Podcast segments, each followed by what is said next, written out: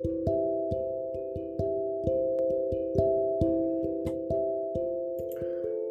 はようございます。お元気でしょうか？今日の聖書の時間となりました。今日の聖書の箇所は、新約聖書、使徒行伝一章11節使徒行伝一章11節でございます。お読みいたします。そしてこういったガリラヤの人たちどうして天を見上げて立っているのですか？あなた方を離れて天に上げられたこのイエスは天に昇っていくのをあなた方が見たのと同じありさまでまたおいでになります。アーメンマタイの福音書28章20節には私は世の終わりまでいつもあなた方と共にいますと言ってイエス様は天に昇られました。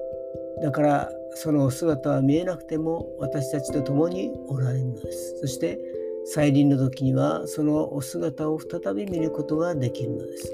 そこに希望があるのです。死の向こうに復活という希望があるのです。今日も死と共に歩むことができますように。それでは今日という一日が皆さんにとって良き一日でありますように。よしでした。